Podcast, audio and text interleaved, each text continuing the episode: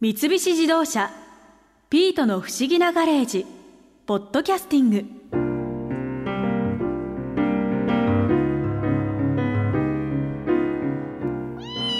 マリア先輩よかったですね。新一さんがプロポーズの決心を固めてくれたみたいで。本当はお笑い芸人のバービーが背中を押したからなんだけどね。背中を押すってどういう風に？この前私たちガレージの裏のテニスコートでバービーからテニスのコーチを受けたでしょ？ええあの時役所がいない間に。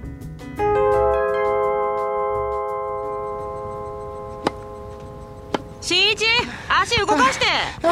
あちょっと休ませてください。さっき休んだばっかりでしょ？水水飲まして。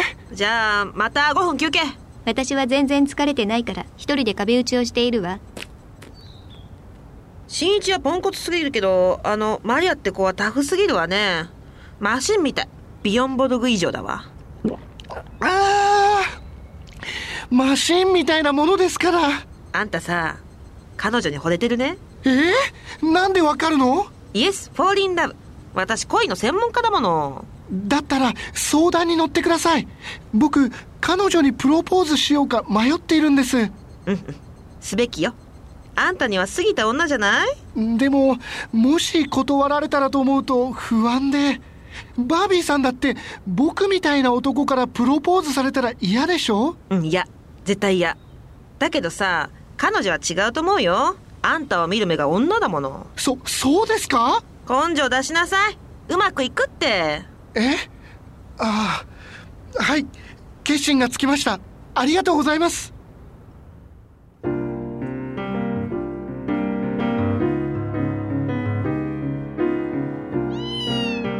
ビーさんナイスアシストじゃないですか。博士と薫が彼女に頼んだみたいよ。ああそういえば役所はバービーからテニスの話をいろいろ聞いたんでしょ。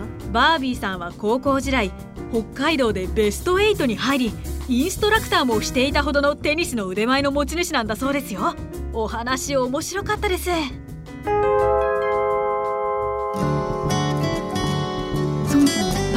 がテニスをやってるってイメージはあまりなかったんですけど。なんか私の中でははい。人生を作ってくれたのはテニスみたいなところがあったんでそう言われることが意外です。あ本当ですか、はいはいあはそうなんですね。いなんかゴリゴリの体育系なところもあるんででもちょっとイメージ都会でスタイリッシュでしょ？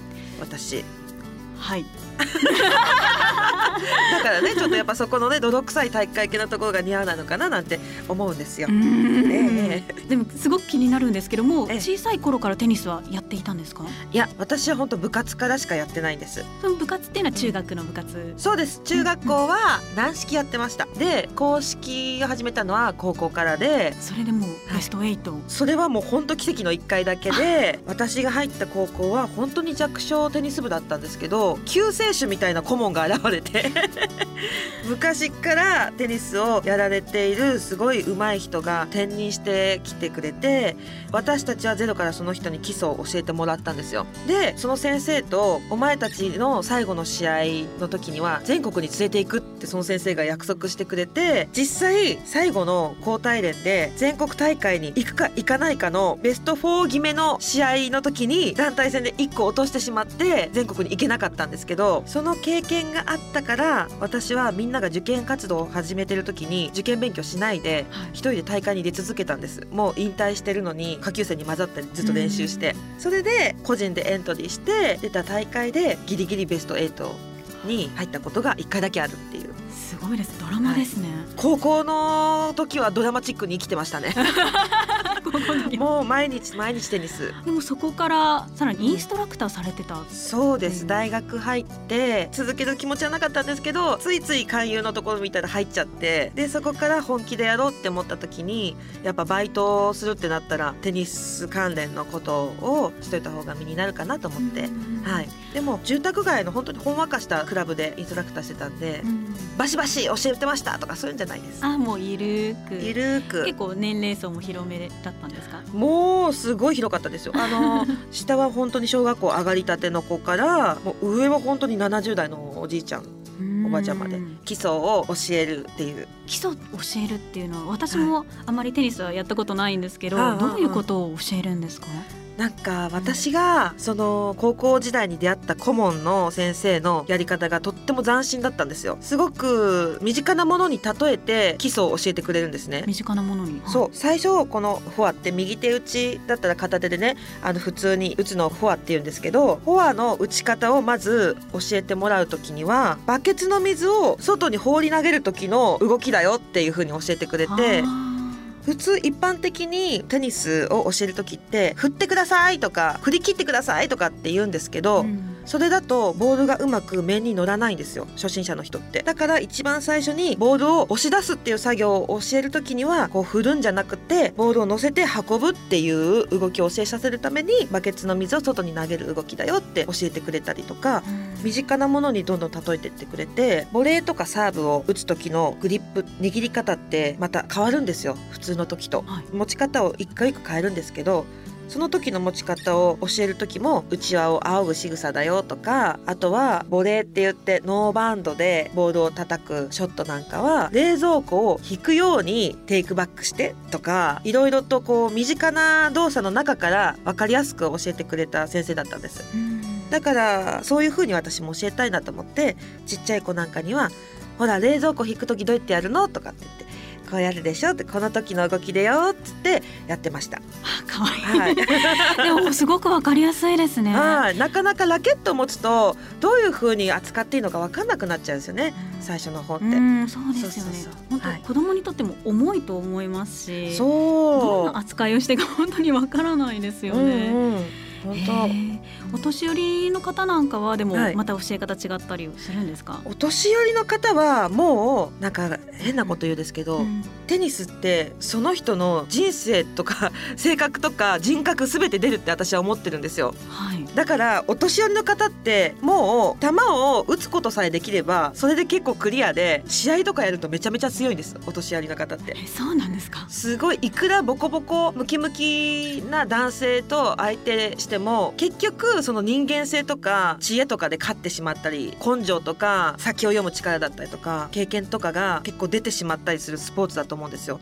だからお年寄りにはもうボールのコントロールの仕方だけを覚えてもらえたら試合では結局勝てちゃうんです。えそうなんです。ね、はい。それは誰にでもあり得るありえます。本当にあのテニスのプロの選手とか見てると一般的なテニスコーチからすると本当に癖が強くて汚いフォームだなとかこの基礎をできてないのにこんな打ち方していいんだろうかみたいな強い選手ってたくさんいると思うんですよ。結局基礎をちゃんとできてるできてないじゃなくてなんか精神力だったりとかその経験とかそういったもので勝ててしまうスポーツだからなんか面白いですよね。そこが。そうなんですね、うん。でも基礎をしっかりやってすごく練習して、うんううテニスのことばっかりやればいけるのかなって思っちゃったんですけど。やっぱねあのーねちっこさとか本当になんかこう性格悪い人が勝つって言われてるスポーツなんですよ。えそのそうなんです悪い意味じゃなくてはい。相手にとって嫌なことができないと勝てないからうん。性格悪いんだよねみたいなのでこういじり合うみたいな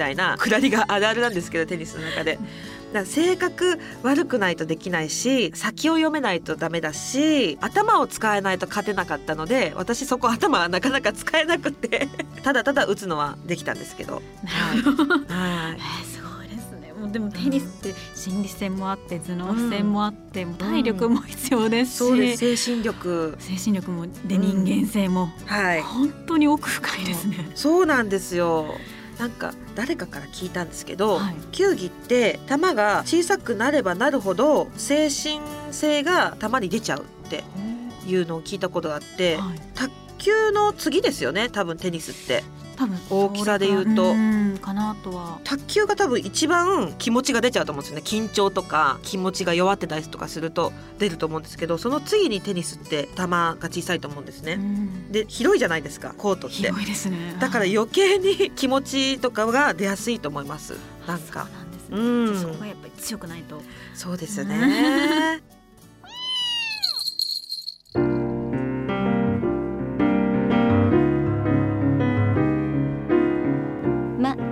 は私にとってはどうでもいいんだけどね。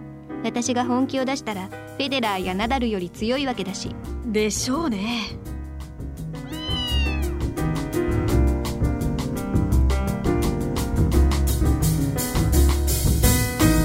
三菱自動車「ピートの不思議なガレージ」ポッドキャスティング。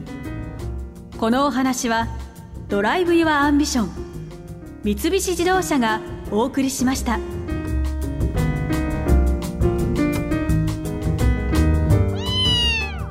ここで耳寄りなお知らせです。ピートの不思議なガレージをもっと楽しみたいという方は毎週土曜日の夕方5時東京 FM をはじめお近くの FM 局で放送の三菱自動車ピートの不思議なガレージをお聞きください。外に出かけたくなるとっておきのお話満載でお届けしています。